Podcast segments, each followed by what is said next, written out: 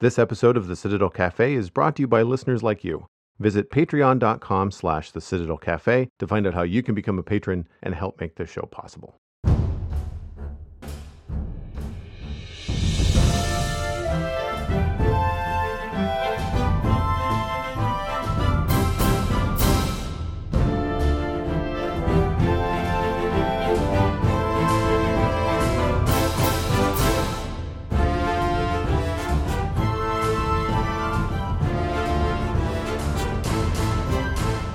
This is the Citadel Cafe, episode number 465 for Wednesday, May 10th, 2023. My name is Joel Duggan, and the Citadel Cafe is where my friends and I talk about the geeky stuff that we're into. Joining me this week, Stephen ESC is here, and we're going to be talking about all kinds of Star Wars, so buckle up. You can follow Stephen at Stephen ESC on all the social media that matters, and of course, Stephen ESC on Twitch. Hello, sir. Hello, sir. How are you? Doing well. It has been an entire 12 hours since we yes. parted ways. exactly. For folks that don't know, Stephen and I are uh, gym buddies. We, we work out a few times a week early. Early. Did I say early, early enough? Early. Today yeah. was early. Today was felt it. Oh, I felt the early this morning. Yeah, it was bright. It was bright and zero dark stupid. Well, I, that's a lie. Zero dark stupid is a funny way to say it. It's only true in like January, February. Now that it's May, right. it's actually quite lovely on the way to the gym in the morning although surprisingly chilly for May. It was, yes. uh, I think, only three or four degrees Celsius. Yeah, was not warm. Was not at all warm. Uh, I'll. I'm not looking forward to 40 degrees. I'm not even looking forward to 27 no. degrees. But I am looking forward to 15 and 20, mm-hmm. and hiking weather and things like that will be uh, very much welcome. I think around here. Agreed. So we're going to kick things off with uh, kind of a recap of the Star Wars news that's been hitting the internet uh, over the last month. Honestly, uh, Star Wars Celebration was on April seventh through tenth of this year, and May the fourth was just a few days ago. And uh, not a lot happened on May the fourth that I saw. There were a few things, um, but most of the news that was coming our way as Star Wars fans uh, was coming out on the uh, the the waves from Star Wars Celebration. And I say that mm-hmm. because the way that I was keeping track of all of it was through Blindwave, a YouTube channel I know that I've mentioned here on the show before. And they have a Star Wars focused YouTube channel called Star Wars Wave Squadron. And hmm. it's a great way to get caught up with some of the insight from the folks that are steeped in Star Wars. And they actually attended the convention and some of the panels. So, where you could watch some of it live and see some of the announcements live. There's also VODs and stuff. I'm sure people have seen them by now on, on YouTube. But if you want like the Coles notes, or if you want to hear impressions of like trailers that were shown live to the convention goers, but were not put online uh, for various, you know, timing reasons or like things weren't ready yet, or you're getting an early look because the director of the show happens to be at the panel, stuff like that. Mm-hmm. Um, you can get your information from uh, Blindwave and the Star Wars Wave Squadron. Uh, very, very cool uh, guys. I really quite like uh, Eric a lot. I think Eric is one of the biggest Star Wars nerds in their kind of uh, panel of hosts. He's really articulate and he is very balanced as a Star Wars fan. So even if something is not for him, he knows it's for someone. And so he doesn't really come down hard on things. He'll be fine saying that I didn't like that, but not saying that it's crap. Right. You know, like he keeps a really balanced, uh, balanced opinion. We'll have a couple of articles linked in the show notes as well. I've got uh, an article from dapsmagic.com for the expanded Star Wars timeline that was revealed at Star Wars Celebration. And uh, gamesradar.com had a summary of everything announced at Star Wars Celebration 2023. Uh, so, the big thing for me, the thing that I thought was really interesting is very similar to what we've seen happen with Marvel over the last 10 to 12 years. Star Wars is expanding uh, its timeline, but they're doing it in a different way. And I think in a way that suits the IP much better than Marvel. So Marvel was doing these tentpole movies. They were kind of leading into one another, and they were, it was a progressive timeline. It ha- it started right. with Iron Man, and it kind of went through the events until Infinity War and Endgame, and now it's gone beyond that, and they're moving into a different phase. Although I find the new phase very confusing. But for Star Wars, what they revealed at Star Wars Celebration was the Star Wars timeline. And I'll read the major points along the way Dawn of the Jedi, the Old Republic, the High Republic, the Fall of the Jedi, Reign of the Empire, Age of Rebellion, the New Republic, Rise of the First Order, and the New Jedi Order. And Jeez. it spans, if you want to kind of put your your, I guess, perspective cap on. The dawn of the Jedi is like the dawn of the Force. So like no one knows what it is, no one knows how to use it. Who found it? Who started it? We're talking 2000 years ago. That'll be really cool. Yeah, timelines like that I think have a lot of potential because you're not in the Skywalker saga, you're not linked to Skywalkers or Palpatines or anything like that.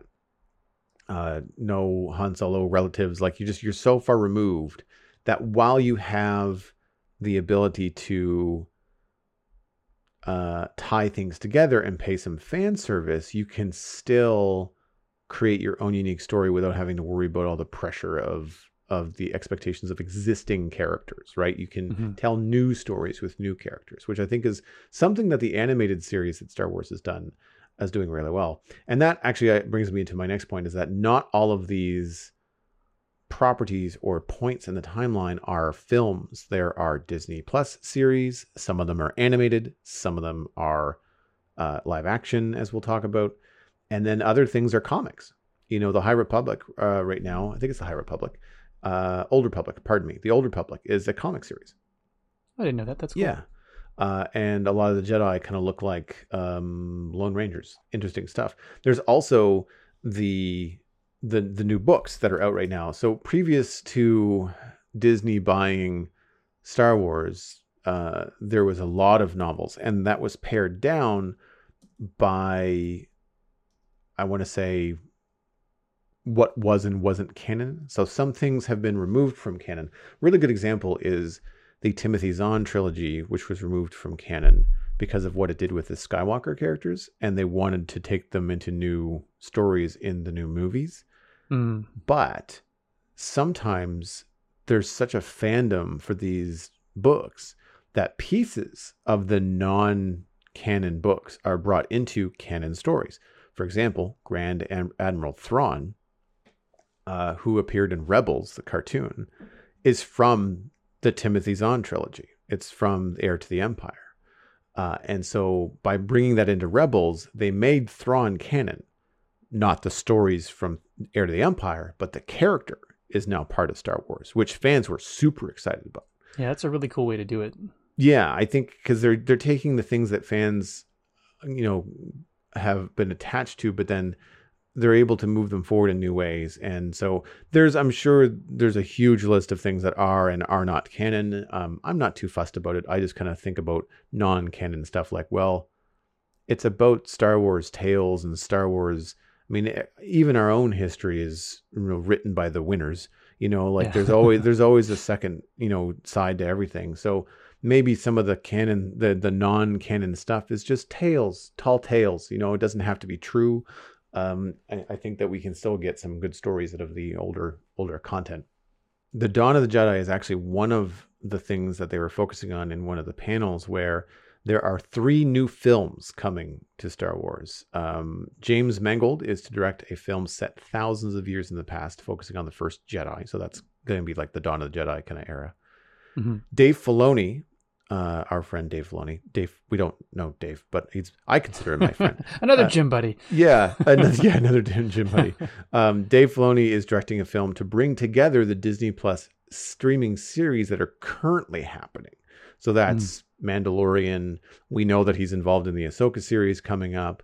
Uh, there's um, Book of Boba Fett, and I think that's it for Star Wars series currently going.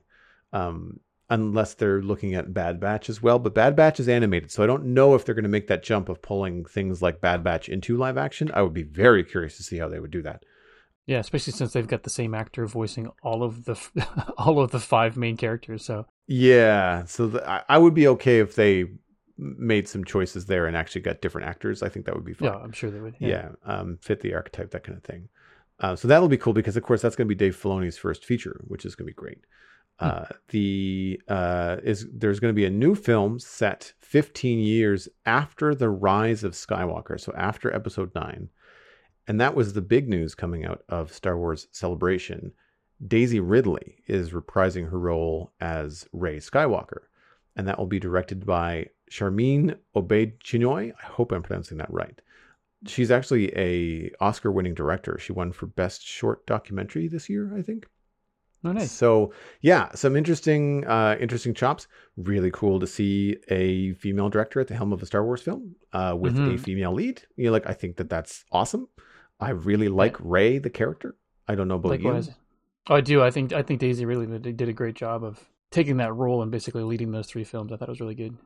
So I'm looking forward to that. I, I know that people mm-hmm. are not super thrilled about the whole her name being Skywalker thing, even though she's related to Palpatine. But I saw a really good sort of explanation of that in that she's not Palpatine's granddaughter exactly because of the information that we're getting, and we'll get into this in the Mandalorian discussion, but the information we're getting from television series now and all the cloning that's been going on.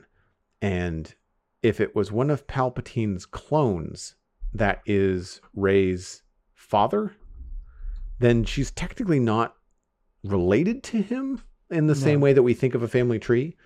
Uh, she would share DNA for sure, but it's not going to be like necessarily a bloodline. Interesting. But it was explained why she's so bloody powerful at the same time too, right? Yeah, uh, kidding. yeah so because that that what I think is is is really interesting. So I I'm interested I'm interested to see in the light of all that's happening that we're getting with the Star Wars series now on television and what's coming up. Uh, I'm interested to see how these new films are going to go, especially because they're not all happening post Rise of Skywalker. We've got things kind of littered throughout, which I think is going to be going to be cool. In August, we have the Ahsoka series that we've talked about the trailer, I believe, on this show before. Oh, it feels so long, a long away still. we got a teaser trailer. Uh, it looks amazing. There's lots of rebel characters in it. Lars Mikkelsen is reprising his role as Admiral Thrawn. He voiced the character in Rebels. Uh, he is now going to be playing the character in real life in uh, live action. So that's going to be really cool. Mm-hmm. Uh, I'm glad that they went that route. The fans are excited about it. He does look the part as well. Like he kind of has that Eastern European, very kind of like high cheekbones and very uh, stern. I mean, he's a very happy guy. At the Star Wars celebration, he was just blown away by the reception from the fans. So he was very smiley and very happy. But in the roles I've seen him in, he's he can be very stoic. So that's mm-hmm. gonna be that's gonna be really cool. Uh, my buddy Chad is very excited about that because Thrawn is one of his favorite villains from Star Wars. So you've seen the teaser trailer for Ahsoka, right? I have, yes. It, it's really well done. I find stylistically looks very cool. I think she looks like a badass with the uh, the lightsabers already. So I'm I'm really looking forward to this one. I'm really excited about all the Rebels characters that I, you probably are aware of, but I don't know if you are that invested in. Yeah, I'm. It's tough because I see a lot of these characters, and I'm.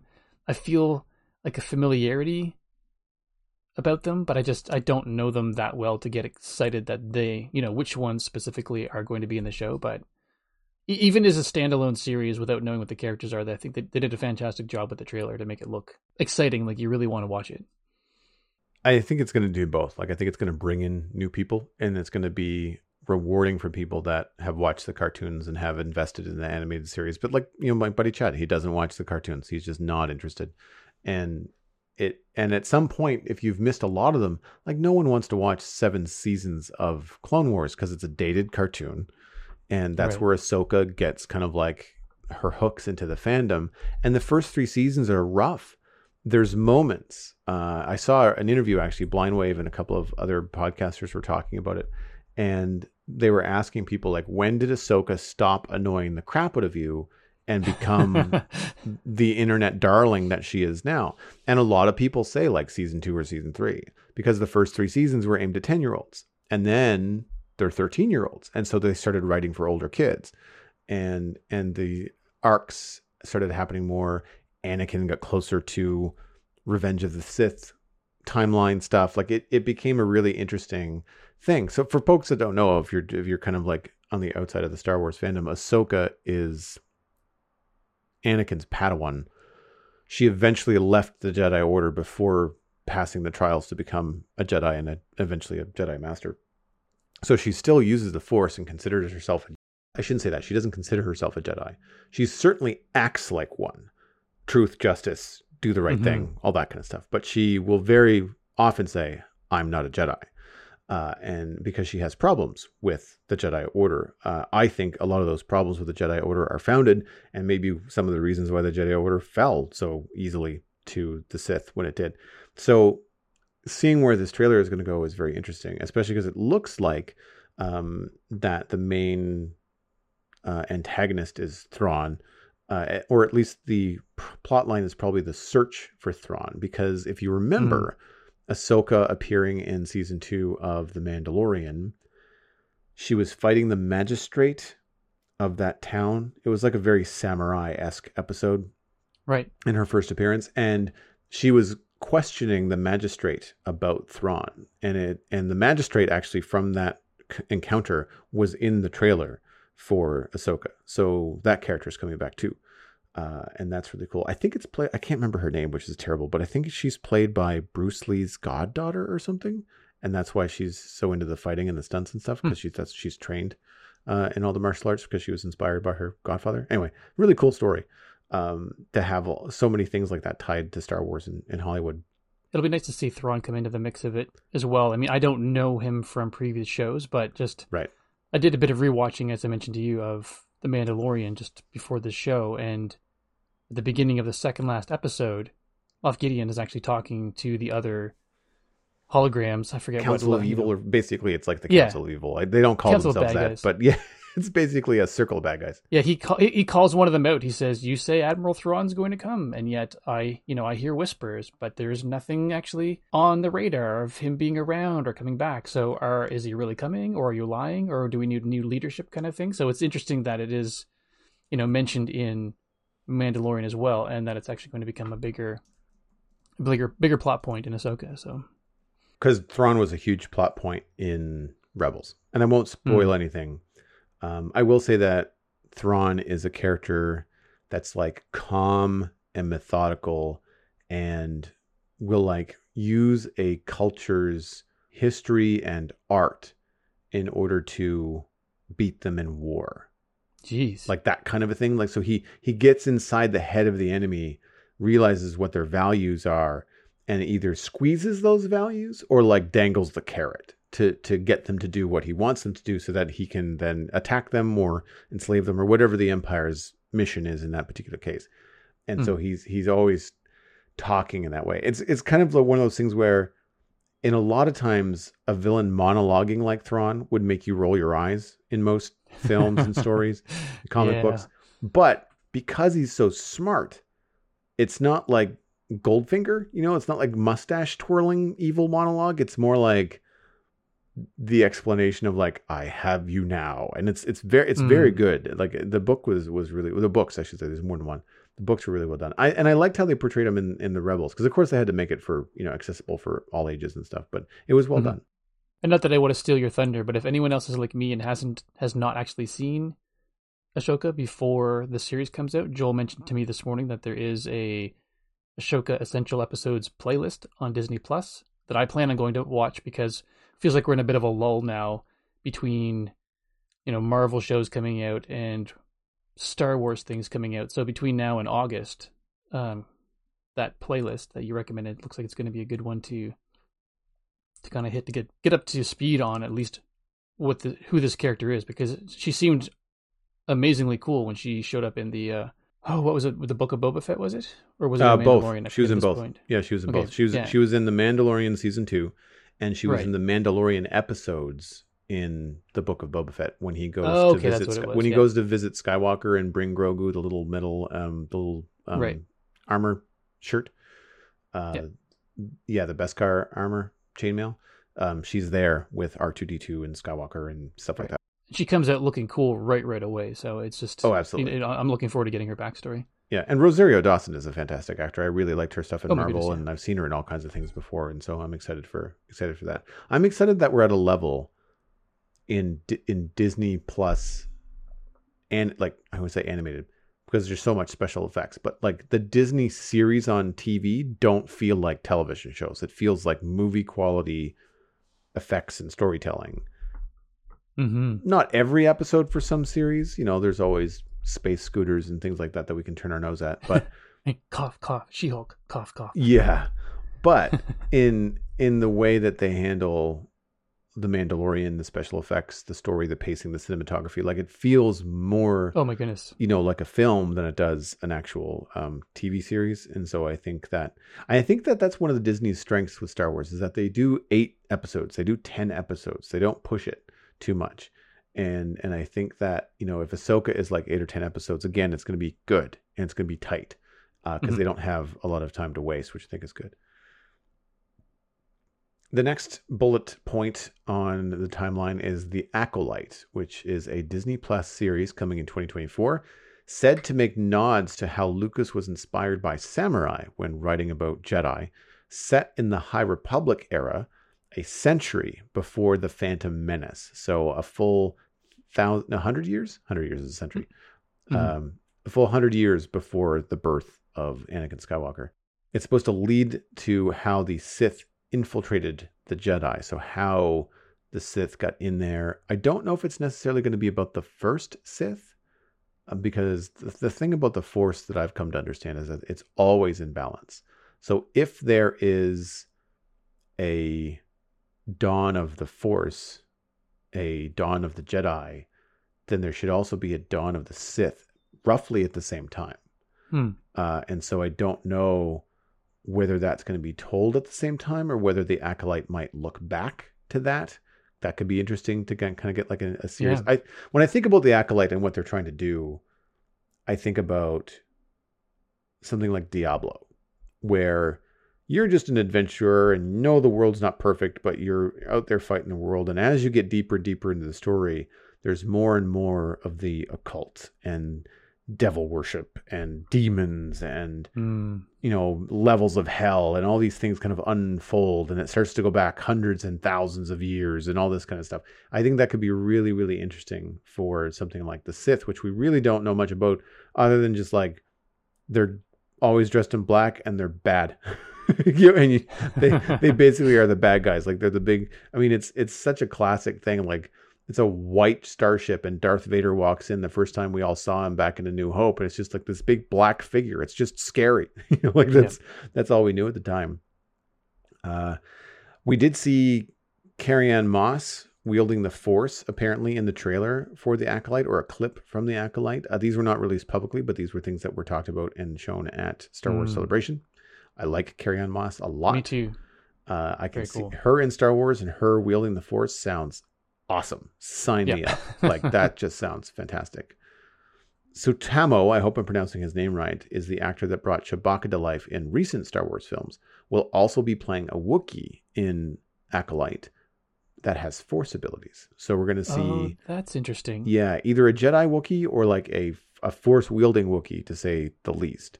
Uh, so that could be cool. And we've seen them in animation. We've seen some Jedi Wookiees in in different series. I think it was the Bad Batch this season. Have you gotten that far? I should have asked before I, mentioned it. No, it's okay. I th- I think I have gotten that far. The, the Bad Batch is um, it's one of those shows that I I don't know if it hit a point where it just seems like the episodes are just like one offs and don't really actually move the story forward at all. So there's there's nothing really drawing me back to this this overarching arc. So I've been I'm behind. So I will I will say push through. And there are a couple. Push through. It did suffer from a, a mid season pacing problem, but it picks up and the end is worth it. Like it Okay. it really amps up the what's the word I'm looking for? The pathos. Like the it's it's edge of your seat stuff. Uh and I think part of the problem is that you can kind of see where they put all of their budget into like the, the two the two episode finale and then they had to have a couple of cheaper filler episodes like earlier in the season Right. to balance it out which i think is unfortunate because like it's disney you print money like just make the whole series like the last two episodes please Or if you're gonna have to like have those you know shows where there's two week episodes in the middle, just cut the week ones out and make it a six episode season as opposed to an eight one. that's the thing about these series especially the cartoons is that they're meant for everybody. And so the adults are like champing at the bit for the season finale and the season opener. And then the kids are perfectly happy watching droids or, you know, different, you know, simple stories that are self contained episodes. Mm-hmm. There are points when it doesn't focus on the normal characters and it does get better. I wasn't a big fan of the villain, like the scientist villain. I felt that he was just too soft spoken for animation. Like for for an animated show, he was profoundly unanimated, and I found it Mm. really dumb. Like I I would rather have uh, someone with a little bit more character to them. Um, there needs to be a little bit more oomph in animated stuff. But um, but yeah, really, I I know that I poo pooed the Bad Batch on this show when it first came out in season seven of Clone Wars. I am happily eating my hat. It, it's it's become a much much better show with characters that I, I find endearing. wrong. Yeah, I you know I don't you know eh, when we when we get into rants on the show about certain things like I don't want to not like something. You know, like Mhm. when Yeah. I'm this invested in, in a in a franchise, like I really want things to go well. Speaking of younger audiences, the Skeleton Crew, I don't have much info on this other than it stars Jude Law, uh, and it's billed as Star Wars answer to the Goonies. So it's aimed at younger crowd, perhaps all ages, like that kind of a thing. So Steven Spielberg's Goonies, I feel like that's a pretty solid, um, timeless film. I don't know how much of it would stand up in terms of you know my Hmm. 80s, but I feel like there's a certain generation where they would just like they would get it. Um, and I feel like having something like that within Star Wars would be would be good. It's uh, live action, and I've seen an interview with Jude Law. Not that he can really say much, but he did share a story of himself nerding out on set and mm-hmm. realizing that he's standing next to like actual Jawas. And he's just like, this is the coolest thing ever. Like, I just, you see him getting excited about that. And when you see actors that are that into it, like Pedro Pascal talking about how excited he was to be cast in a Star Wars show, like, I think that just speaks volumes for the level of work that they're going to bring it. Because when the Yeah. actors want to get it right, then they're not just like reading what's on the page. Like they want to really make sure that they understand everything about it. And if they're already fans, then they're going to be at least more aware of what's happening and not just what's in the scene, but kind of like the whole mythos. Yeah. I'm curious to see how this one's going to go. I was trying to find see if there had been any video, just people. I, mean, I realize you can't just take what you saw at this this event and show it, but I was hoping that there'd be little snippets of things like that. And there there was a couple people who um one in an article and then one in a video where somebody said that it's got kids in it, but it may not necessarily be so geared at children. I honestly don't know because they were being super vague about it. So they so they said it's it's not necessarily going to be for kids only. So I'm I'm curious to see how it plays out. And I like Jude Law in pretty much everything. So And the actors that they have playing the younger kids in it are, I want to say, virtually unknown. I know that Hmm. the Blind Wave crew are watching the K- Karate Kid. What's the series on Netflix? It's not called Karate Kid. Oh, that's uh, uh, Cobra, Cobra Kai. Kai. Cobra Kai. Yeah. Apparently, one of the kids from I think it's the Skeleton Crew is also in Cobra Kai, but not like the lead. He's like one of the side characters. But apparently, he's Right. re- he's really good. And so, um, the Blind Wave crew were like, "Man, we're already a fan of this guy. Now that he's in my favorite franchise, like, Mm. let's go." You know. So apparently, that's you know that's what's happening. And and I think that it's again, you might have key cast members like Jude Law, like Carrie Ann Moss, but if you're bringing in like the younger Jedi crew and they're virtually unknown actors, I think that's fantastic.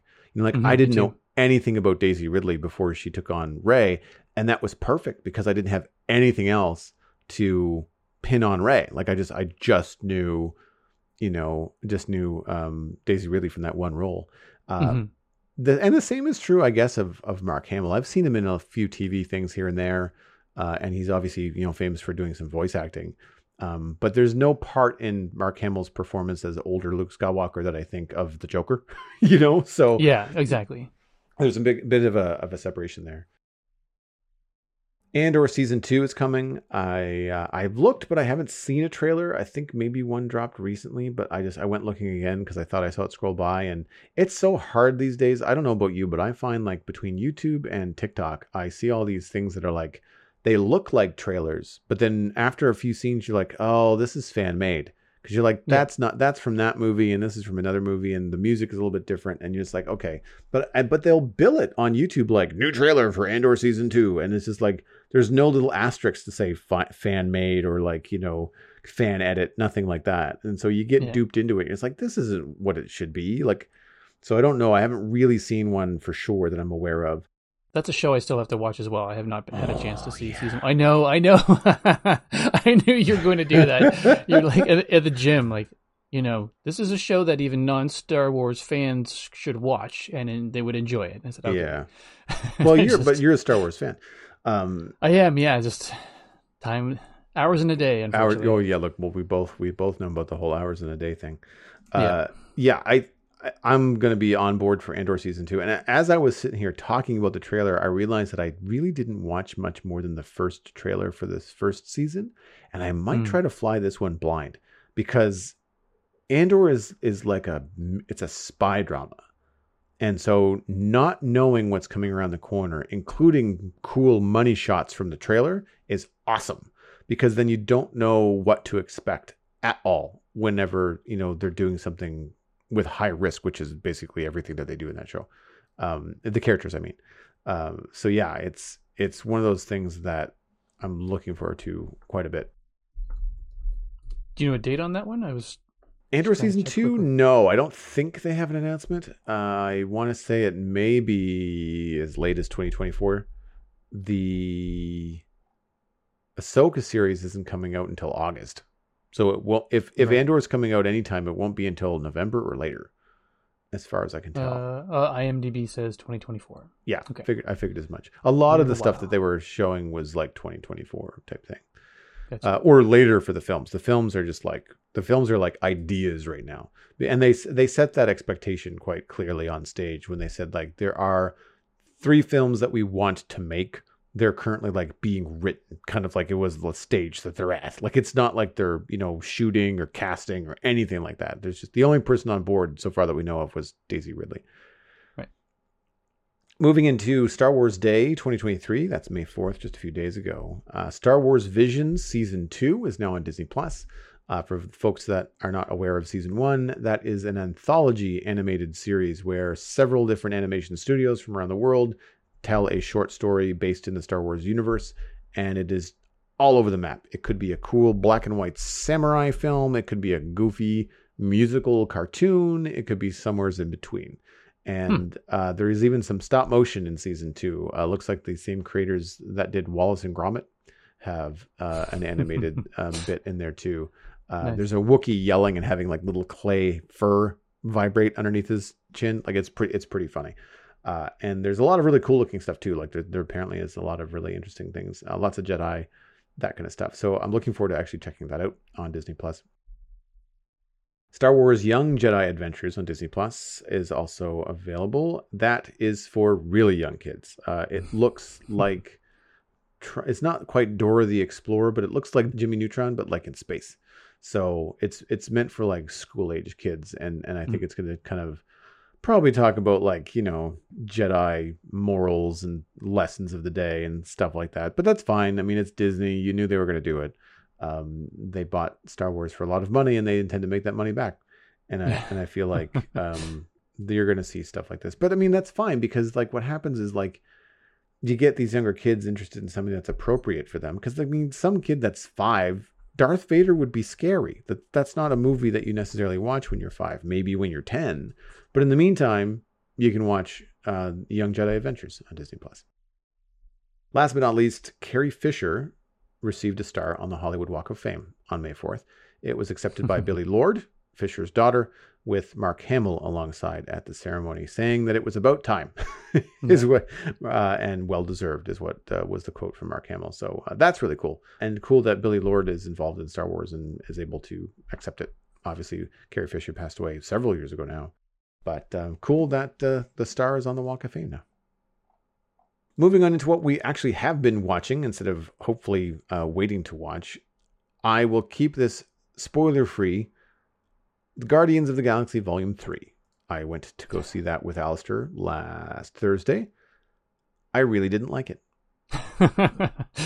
we were talking about this on Pass or Play with Brockett, and I think that at that time, I may have already accepted the invitation to go see it. So when Brock had said, Are you going to pass or are you going to play?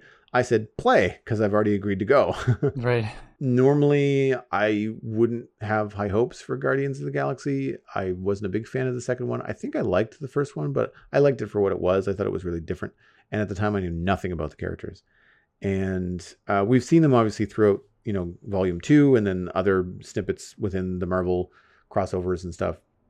There was a couple things about the movie that I really, really didn't like. And I will leave all the plot stuff away from it because the movie only just came out like a couple days ago. But I, I think that the thing that bugged me the most was the exchanges between the characters. For the most part, they're screaming at one another. Mm. Doesn't matter whether it's good guys versus bad guys, good guys talking to good guys, bad guys talking to bad guys, even just people on the street. There is just an awful lot of screaming. It was just loud. It was just loud. Um, and that leads me into the real meat of the experience, which was uh, on top of the film not being something I enjoyed, the theater experience was absolutely awful. And uh, Alistair actually recorded on his Apple Watch that the decibels in the theater hit 95, which is potentially damaging depending on the level and length of exposure. We felt really uncomfortable. I don't know why we didn't leave. I think it's just the polite Canadian in us even though he's from the UK. but like, I I could hear him laughing at the film, so I knew he was enjoying it. I didn't want to ruin his night. He invited me, like I was the guest, you know, to go. Right. Um, he had like opening night tickets, kind of thing. So I didn't want to be like, dude, my head hurts. Can we go? Like that just feels like a crappy thing to do as a friend.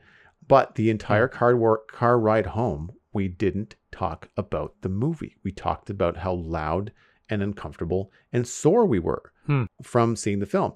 And I don't, I'm not someone that went to a lot of rock concerts. Like I don't have any hearing loss that I'm aware of. But I've noticed that even just now, I'm only not having like sore ears. The rest of the weekend when I was streaming, having earbuds in was uncomfortable. And uh, I, I really will throw the book at the IMAX theater at Bayers Lake at Cineplex in Halifax to say, that is broken. Like that is not right. I would be hmm. livid if I had brought a kid. Like if I brought my 13 year old or you know like I don't oh I don't goodness. have any kids, but like if I brought a young person who hears at different frequencies than me as a special thing, father and son to go see, you know, Guardians of the Galaxy and it was that loud, like the kid would be in pain. I yeah, yeah I would I would be furious. Uh, we were pretty mad as it was.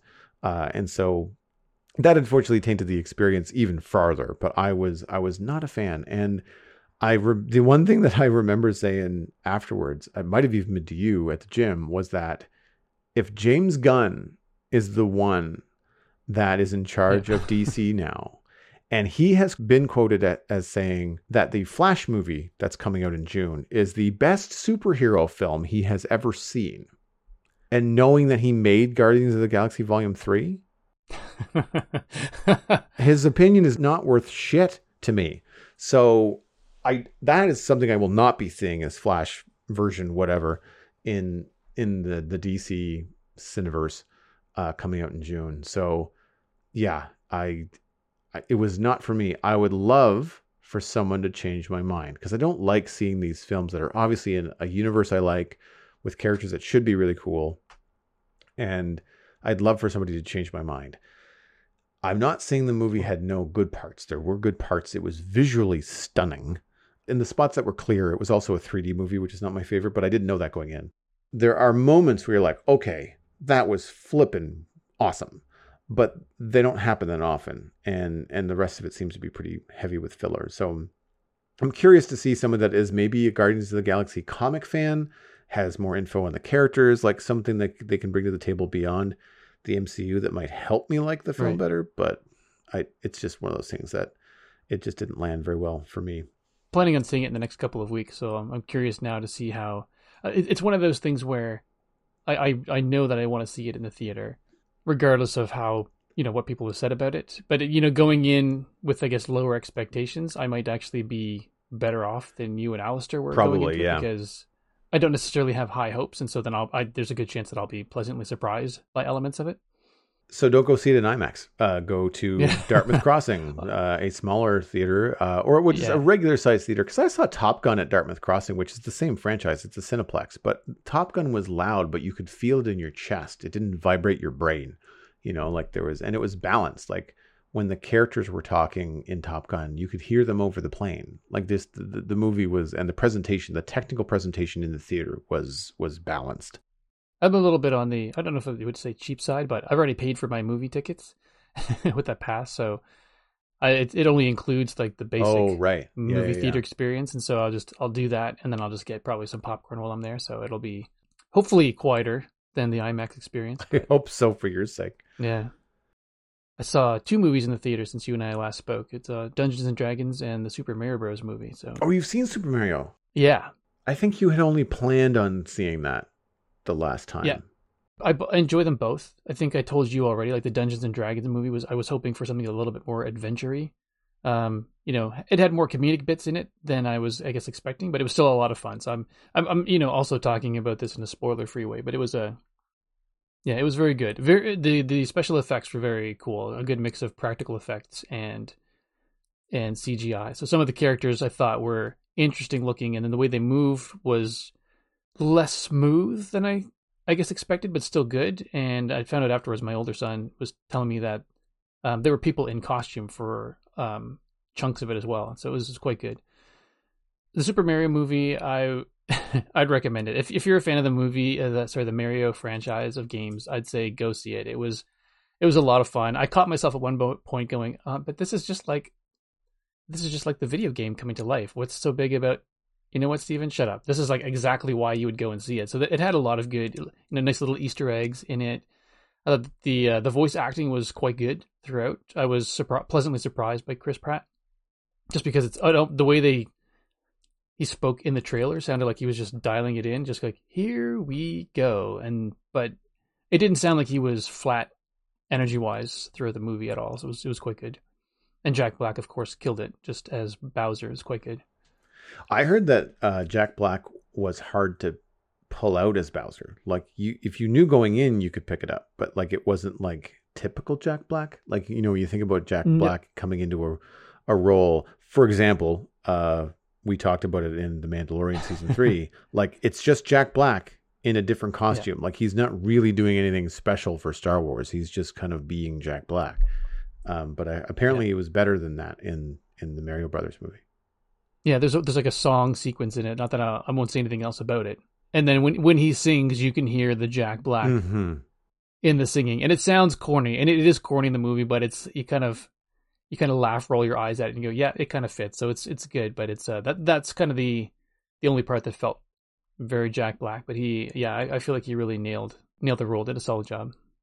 I wouldn't mind talking about that one in depth, and it would be fun maybe to have the three of us get together, where um, you, me, and Ryan Murphy, because Ryan Murphy's family is big into Oh, yeah. Mario, and he's a big fan and all that kind of stuff. His kids are really into it. And I think he was planning on going to see the film, so if he's seen it, then uh, maybe the three of us can get together and, and chat about it. Sure. I mean, it's to talk about it after it's been in the theater for a little while too, so we can actually talk about the storyline as opposed to going, it's fun, good voice acting. You know what I mean? Yeah. Speaking of things we have seen, uh, and we can talk about spoilers because it's been out for a couple of weeks now, is uh, The Mandalorian Season 3, Chapter 23 and 24. Most of what I have to say is going to be about Chapter 24, The Return. These were the um, finale season bits of uh, Season 3. I I kind of wish they would just call them episodes, you know, Season 3, Episode 7 and 8. It would be a lot Yeah. easier to track, I think. But Agreed. uh, the way that they're listed on IMDb is by chapter. Anyway, I watched these the moment that they came out, and hmm I was surprised that they weren't just one big finale. It did really feel like one show. But I'm curious because it's been a little while since we've talked about Mandalorian on the show. What did you think of both? Like, I guess we could just talk about it like one story, 23 and 24. What did you think of Yeah. the season finale of season three?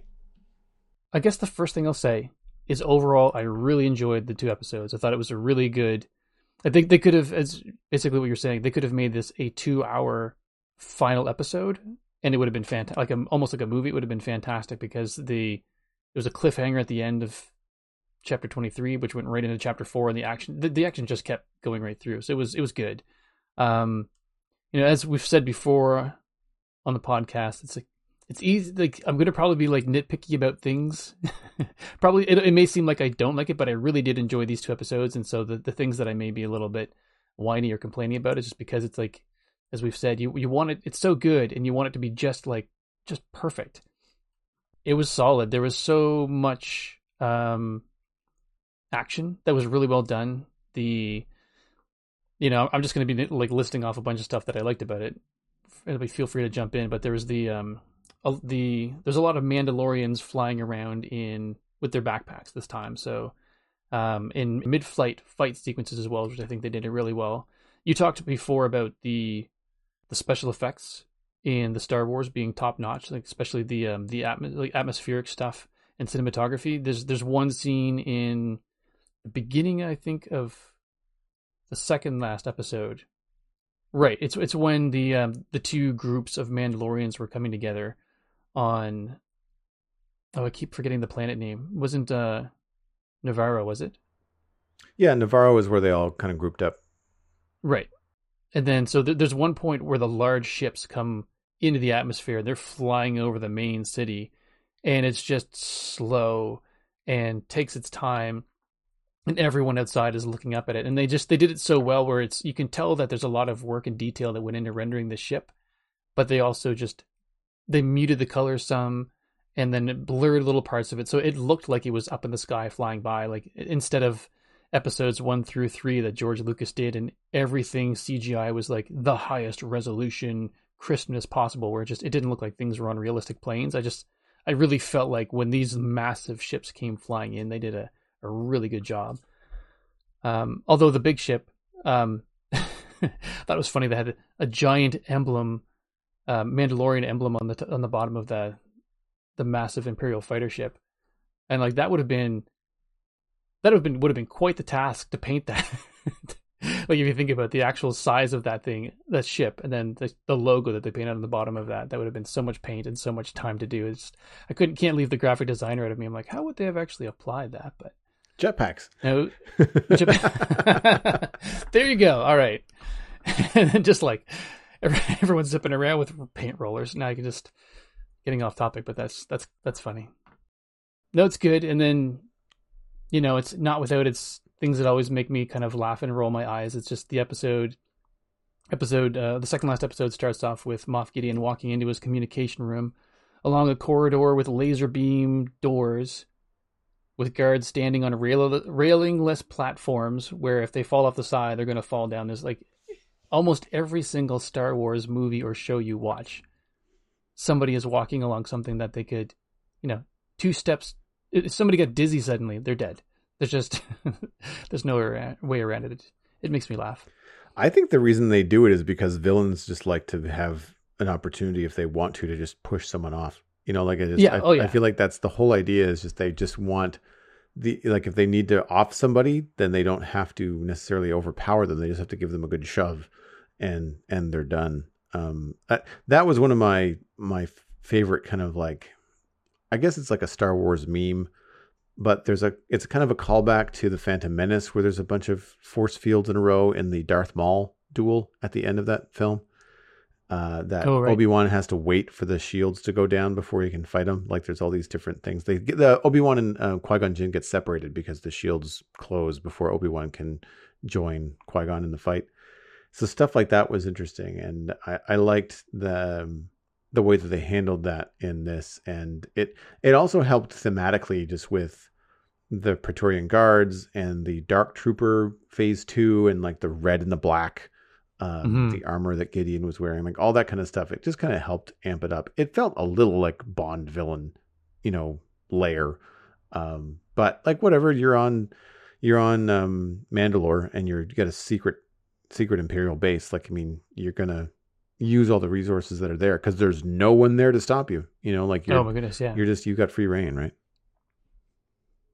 For me, with the the jet pack stuff, uh, I really enjoyed the action that they they did with Bo Katan leading the Mandalorians with the dark saber, and the armorer with her forge hammers.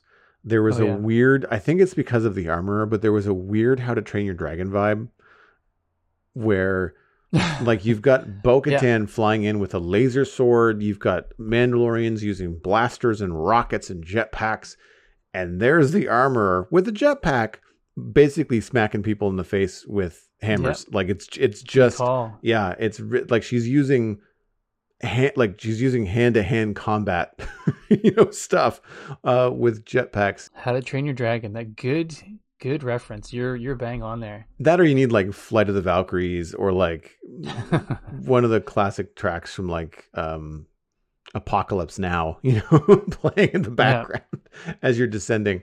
it goes to show you just how how useful those weapons can be. That like just a hammer can be. Like everyone's got Beskar armor on at that point. Like they're flying in Yeah. against Imperial. I'm not sure if they're Imperial troopers or what they were called. I forget, but they had Beskar armor as well, and they're just all shooting at each other, and it's just it's just bouncing off the armor. So then when you're actually able to swing a hammer that's got massive swing behind it, and you're like clank and thud, and people are getting. It makes sense that you get knocked out and completely thrown off, where these know these these guns are just doing nothing at that point. And if you get knocked out and you're flying high above the ground with your jetpack as as a stormtrooper, then like you're if you fall and you can't if you're not a you know conscious to turn the jetpack back on, like you're done. You know, like just Oh, yeah. it's it's interesting. Um, and not to mention, like yeah, I mean, she's swinging the hammer. I'm sure she's very capable, but she's also got a jetpack at her back. So like she, she- you're being hit Yeah. with the force of the jetpack attached to a hammer. you know, as long as she doesn't let go of the hammer, ow. you know. So I thought that was that they did they handled that really really well. I also feel like those scenes were very fast paced in terms of like you'd see two people go up one and then against one another, and then one of them would die like immediately. There, it Yeah. wasn't like this long duel between different characters, and there wasn't necessarily people just shooting and getting away. It was like pew pew pew, someone dies, and then they move on to the next person. And I really liked how uh, Din Djarin did this a lot because at this point he well we in the in the chapter 23 it ended with din being captured and this is one of the things i didn't like about this go between the two episodes is that it was useless as a cliffhanger because three minutes into the next episode he's freed Mhm. again right like i i really found that was dumb uh, and really felt like here's where we insert the commercial break and you all have to wait a week like just that it Yeah. felt like terrestrial old tv when they didn't need to do that at all um but i It was basically a mechanism to end the episode, probably. yeah, but basically. Uh, but I, but I liked when he did get um, freed uh, by Grogu in IG twelve, which was again hilarious. I I really enjoyed the the accuracy that Din Djarin when he was going hand to hand with anybody, he wasn't shooting them in the armor. He was putting the blaster. Oh, yeah, he was yeah. putting the blaster muzzle either under their chin, under their chest plate, or like point blank at their throat when they're on the ground. Like it was execution style. It was like John Wick in Mando armor. It was yeah. awesome. And there's a couple a couple of cool moments that I really liked as well, where you know he might shoot and then go ching ping ping off the armor, and then he'd aim down and like get the crease in between the foot, Yeah. like basically where the ankle bone is. So he just drop them down to the ground by doing that. And, and I love little little tiny things like that because it's just it goes to show that they're as a fighter they're just hyper aware of all the weak points on somebody, and I just think that's just next level fighting. That's cool.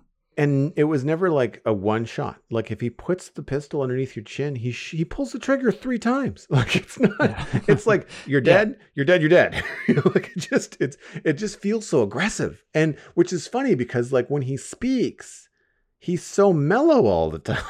you know? But that that fight scene at the end though, they were messing with his kid at that point. He's just like, "All right, Oh yes, yeah, it's go time." yeah. That was good when when they get separated and Grogu has to. Grogu takes the.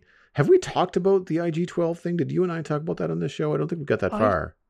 No, actually, that's right because um, I don't remember I what forgot. episode he, that was in. he got it at the beginning of episode, uh, like or chapter twenty three. That's right. Okay. Yeah, so Yeah, that's yeah. like the they they flew in and all landed, and then when, when they went back to the um I can't remember his title. So basically, so the mayor of the area, Greef Karga. Yeah. Mag- Yeah. Magistrate. Yeah. High magistrate. he he basically brought IG twelve in to show Din Djarin, and he's like, no, this is not good. And then that was actually fun, kind of a fun comedic moment when when Grogu gets in there and just hits the no button, and then just keeps going, yes, yes, yes, over again. Because as a parent, I laugh at that because that is such a toddler move. I really like I lost my mind at that scene. I was I watched it twice. I was laughing so hard I couldn't hear what Din and Karga were saying. I was just laughing at Grogu. I didn't really like the yes in the alleyway, like where he was just pounding the yes button repeatedly, because that to me got old. It was funny the first couple times, but and I know what you're saying about like the toddler move, but Grogu's fifty, like he's old Yeah, enough he to communicate. yeah, but he's old enough to communicate. He's old enough to understand all these different things. So he's more than a toddler. Like he he has the mo- he has more mo- like he has the mobility of a toddler, but he has more mental capacity for sure. Because yeah. there's points. There was a point later when Mandalorians were fighting on board a ship, and Grogu got between them, and he and he used the button to say no, like don't fight amongst yourselves. This is the Mhm. reason why we have problems already. And so I he understands those concepts, which I think is kind of higher than just toddler stuff. But yeah, the the it solved two problems. Like, well, one, it it really um gave some comedic relief and some interesting kind of range for Grogu to be able to m- more than respond to his name Mhm. or pantomime, like he actually can use a word and, He- and communicate he in now that has two words. He's, he's binary now, right? Yeah, Uh, exactly. Which is funny because again, droids. But uh, with the mobility, right? He can now walk with Din. He can be in the same shot with Din. He doesn't have to hover at Din's waist, right? Like everything's is better. Yeah. He can he can have a little bit more mobility. He's still pretty passive, like that. He doesn't have a weapon or anything like that.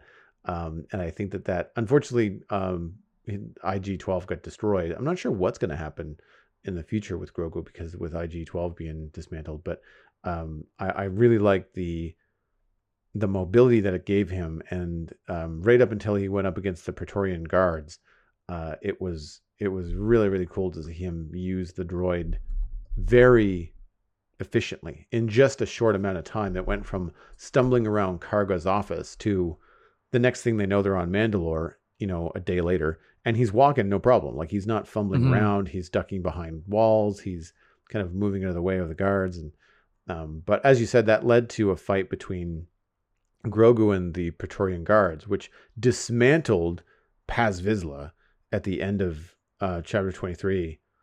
I don't say it was tough to watch, like Oh, emotionally, because Yeah. it wasn't like so sad, but it was just it was upsetting. I was uh, I really liked him as a character. So Me too. Yeah. I thought he was going to pull through. They did a lot of work from Boba Fett to make a good pact between Din and Paz. And Mhm.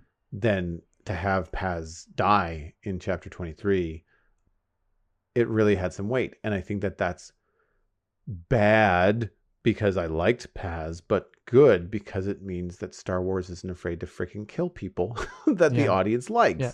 You know, it, it means that when there's danger, there's potential peril for one of your favorite characters. You don't know, you know, because we're not dealing with characters that we know are in future films or future stories, right? And so Mhm. that part is is cool. Uh, but yeah, it was um that was a fun fight scene too. Like I really enjoyed the way that the Mandalorians moved through the caverns and would like cover the corners and basically use the jetpacks to like dismantle people and like not just use it to fly, but use it to like knock people down or uh, close distance with a jetpack. You know, two feet. You know, just to get that much Yeah. closer. That kind of stuff was cool. And I do like how they use the grappling people, the, the grappling hook or the grappling cables or whatever you want to call them. To Oh, actually, yeah. like trip people and grab them and pull them in. It's just it, it's again, it just feels like being extra aware of your weapons and your abilities. It's really well done. It's like Star Wars meets Batman. Like they have all these gadgets. you know, Yeah. and they just they use them to their advantage. Um, the flamethrowers and stuff, like all kinds of things. The Praetorian guards were really interesting too because that ties it all into the Last Jedi. Mhm. So those were the guards that were at um, Snoke's side, and Rey and Kylo Ren had to fight the Praetorian guards in the throne room, Snoke's throne room. Yep. And those were formidable. So like when you know that they can they killed Paz Vizsla and you know who they are and what they're capable of, then you see them going up against Grogu and you're like, oh my god. I mean like yeah. the show is so popular that you know they're not going to kill Grogu. So you're not like super worried, but you're also kind of like, how is Grogu going to handle this? And uh, of course, he's going to run and jump because that's what they they really like the whole force jump this season. That's kind of Grogu's new thing. And I don't know if you've seen it. Uh, I'm glad I didn't see it before the episode, but I saw it about a week after. Have you seen the weird little music video about seagulls and Luke and Yoda? Have you seen that? No. Okay. Should I It's a bad lip sync video. turn away from it? No, oh it's, no. it's Should, is it it's worth watching or just It's it is Oh, one hilarious, of the okay. funniest things you're going to see on the internet. Anyway, okay?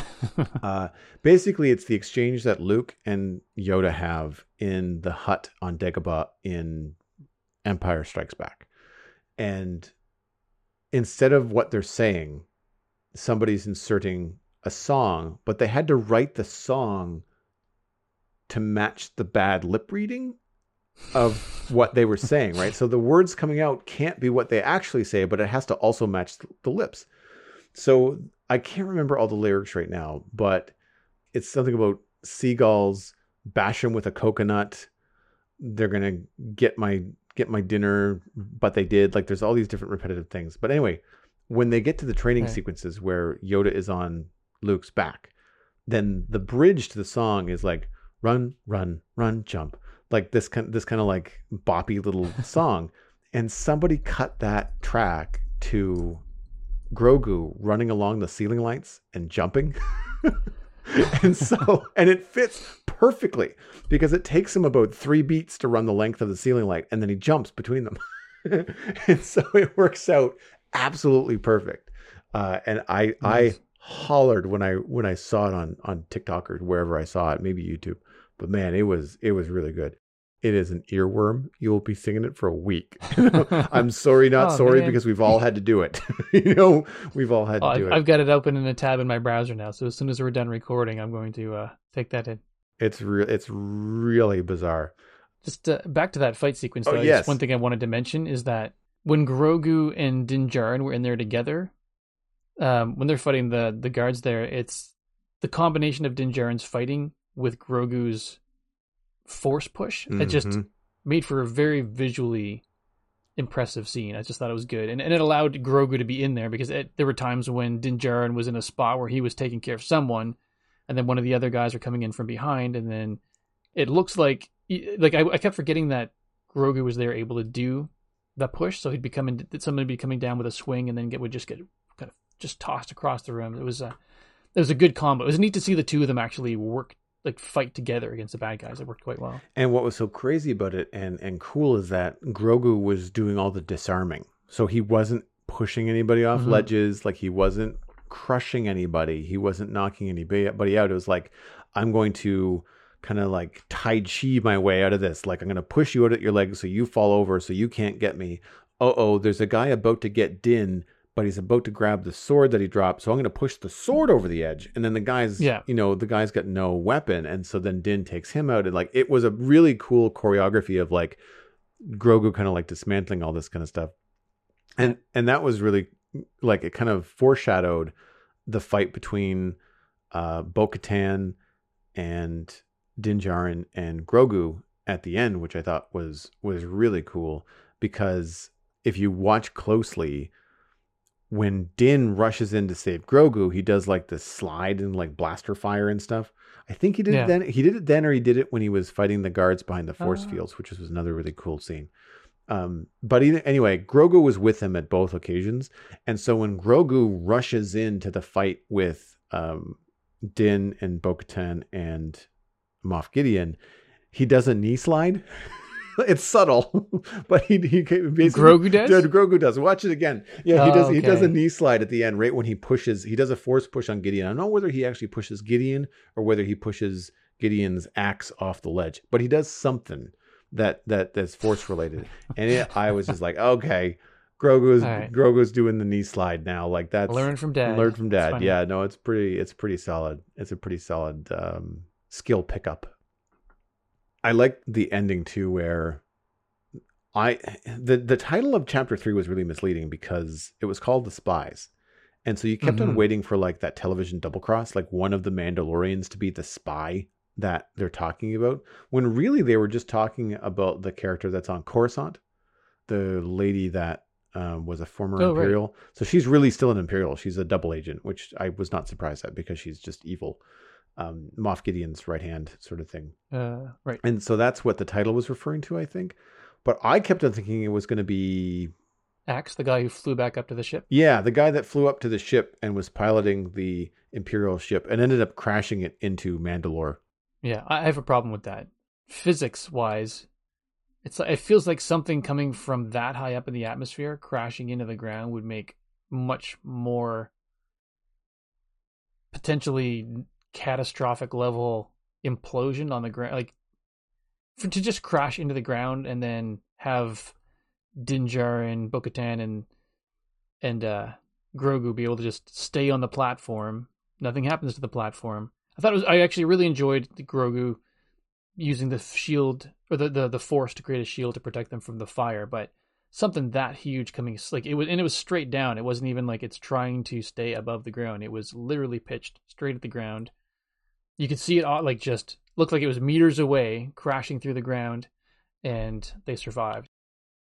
And and I hate that it bugs me because there's so much stuff that was cool in this episode, and the fact that they did that, and it's just, I don't know. See, for me, I just thought, I mean, like they're in a, a Mandalorian cave that's full of Beskar everywhere. Like I, I would imagine that the, the the facility was pretty sturdy. I also thought it was a lot farther away. I thought it was a pretty big facility.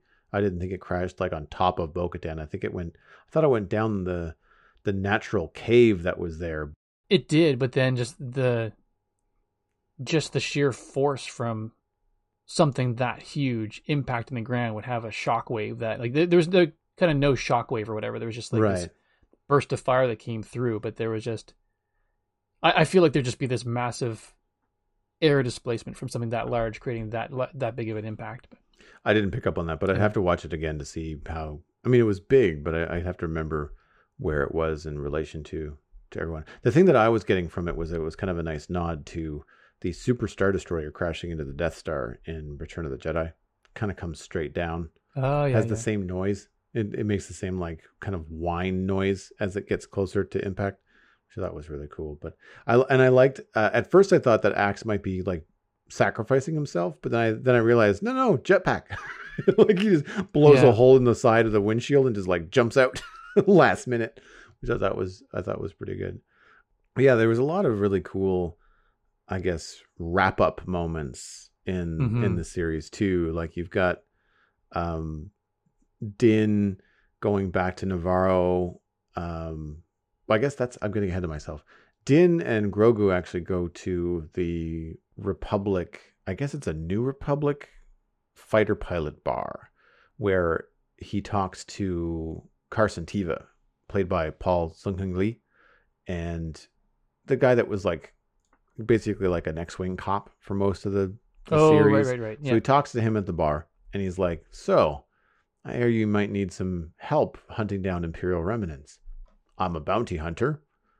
I'm free reign now. I no longer am helping the Mandalorians retake Mandalore. he doesn't say all this, but it's essentially what he gets at. Yeah. But he's basically saying, like, I don't want to work for scum anymore. I want a decent paycheck. I want something straightforward. And uh, I now have beef with these Imperials because they were after my kid. And so I want you to hire me to help you because you're understaffed. right And that's basically what what Teva is is is come to understand. But the whole time they're in that bar, there's all these little Easter eggs. Like across the top of the bar, there's all these helmets from different stormtroopers over the years. Uh, there's an IG Eleven head, which they they take back to Nevarro. Grogu immediately gets on the bar and starts eating snacks, and is pointing to the droid heads. And then in the background, um, Trapper Wolf, played by Dave Filoni, who directed the episode, is there like jabbing away with somebody in the background. Huh. It's the same place that we saw Zeb, uh, the big purple guy from Rebels, uh, a couple of episodes ago. I have to go back and watch the end of that episode. It feels like there's a couple things that I just Oh, it's really good. Yeah, it's a really nice nod to the characters, and I think it's good because we might see more Carson Teva in in Mando's future, which I think would be great. Almost like a quest giver, like you know, I've got a new bounty for you for you, and then Din and Grogu go off and do whatever they're gonna do. And then at the end, they also have like it's almost like a baptism, I guess, where they try to get Grogu to become a foundling, but he can't speak, so he can't take the creed. And they're doing this all in the mines of Mandalore. And instead, there's like some weird loophole where we can't find his parents. We don't even know where his parents are. They could not be alive. So I'm going to adopt him. And so Mhm. as my son, he becomes my ward or something. And so that kind of, I guess, grandfathers him into the foundling program. Like it was a it was a weird kind of thing. Basically, if I take Yeah. him on as my son, then I then become his guardian, and I can speak for him as the guardian. It's kind of a bit of a uh, of a loophole, but what I thought was really interesting about that particular exchange is that he becomes Din Grogu. Oh, right.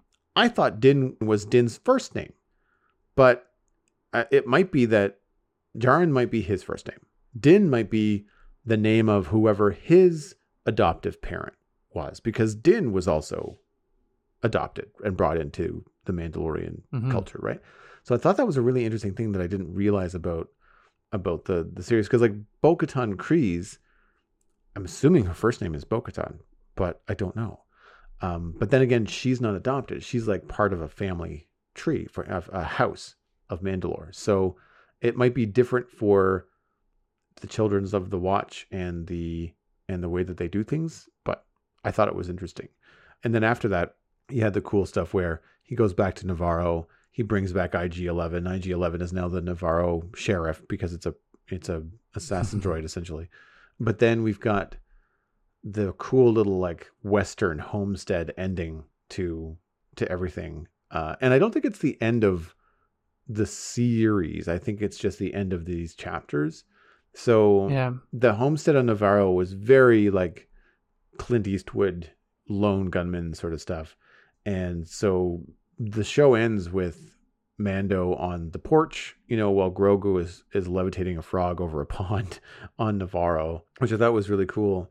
Poor frog's about to about to be a snack. But there's a fun little Easter egg where they do a circle wipe. They they come in on Grogu for a minute and then they close the the circle and it fades to black. hmm And the only time Star Wars does that is at the end of Revenge of the Sith, the end of the Return of the Jedi, and the end of Rise of Skywalker. So these chapter markers, like the end of an Hmm. arc. And so this is the end of season three of The Mandalorian, and they did the little circle wipe. Thought that was a really cool thing. Like just little things that you pick up on when you've seen these things a hundred times. So, do you think that that means season four is going to be almost intentionally set up to lead into the movie that they're doing?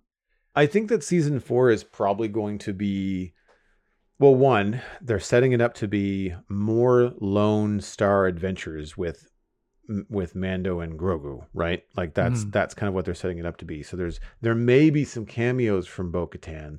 There may be some cameos, or or there might be more involved from Carson Teva, but there it's not they they don't need to figure out who is hunting Grogu and why the Imperials want him because Moff Gideon is Right. done. Yeah. So that part is finished. We can move on, which is good because it takes Mando back to square one, sort of, where we really like season one. It's very Western. It's very like, you know, you, you open up the Western saloon doors and in walks the lone Mandalorian. So it has more of a, a vibe like that. But then if he's bouncing around the galaxy doing all these things, hunting down Imperial remnants, well, you know who else is hunting down Imperial remnants? Ahsoka, right? So Right. I feel like there's probably going to be a cameo in Ahsoka. There's probably going to be Ahsoka cameo happening in season three of Mando, like or four, sorry, season four of Mando. Um, I know they're all going towards that movie. I don't know how far that movie is away. That's so it could. Is it three more seasons? Is it two more seasons? Who knows? Who knows? Um, but I like Hmm. that they're kind of pointing that way, and they have the layers that they could really still do their own thing in the series, but have things kind of push towards the film. And I think that could be that could be very very cool. Moving on into the Internet Minute, which is, of course, brought to you by you. The Citadel Cafe is 100% listener supported. If you're getting value out of the show, please consider putting a little bit of value back in. You can become a member at patreon.com slash the Citadel Cafe. Joining at any level will get you an invite to the member-only Discord server, which is shared with my personal Discord, and access to burst-to-cut bonus audio sessions when we have time to record them. Special thanks to our Bean Counter patrons, Cosmic and Smurf588. Thanks very much for your support on this episode. Patron count is at 27, and that is steady on from the last time that we recorded. Our goal each time we sit down is to have at least one more patron than the previous episode. If you would like to be patron number 28, visit patreon.com slash the Citadel Cafe. I'm going to keep this really short. I mentioned the Lego Star Wars X-Wing Ultimate Collector Series on the last episode. It arrives tomorrow. Ooh. And I'm glad I didn't wait to pull the trigger because I had VIP access on May 1st. I was having a little bit of purchase hesitation. I talked to my dear friend Britt, and she basically said, Tough love. If you don't buy it for yourself by 5 p.m. today, I am buying it for you. I was just like, that is very sweet. Please don't do that. I will, you're right. Yeah. You know, basically, she's like, you never do anything for yourself. You've got some money for your birthday. Like, do the thing that you want. And so I did. And I'm glad I did because less than a week later, Chad sent me a text and it is currently out of stock. Wow. I'm glad I didn't hesitate. I, I, I hesitated with the DeLorean, the time machine from Back to the Future, Right. and I waited months, six months, ten months. It was a long time before it was it was back uh, in stock to to pick up. So uh, that is on its way to me. I will give a big shout out and thank you to anybody that was donating bits or uh, making donations on my birthday stream on uh, last weekend because I was able to uh, use that money or some of that money to put towards the X-wing. And generally, a big shout out and thank you to all of the people that supported by sending in Lego sets.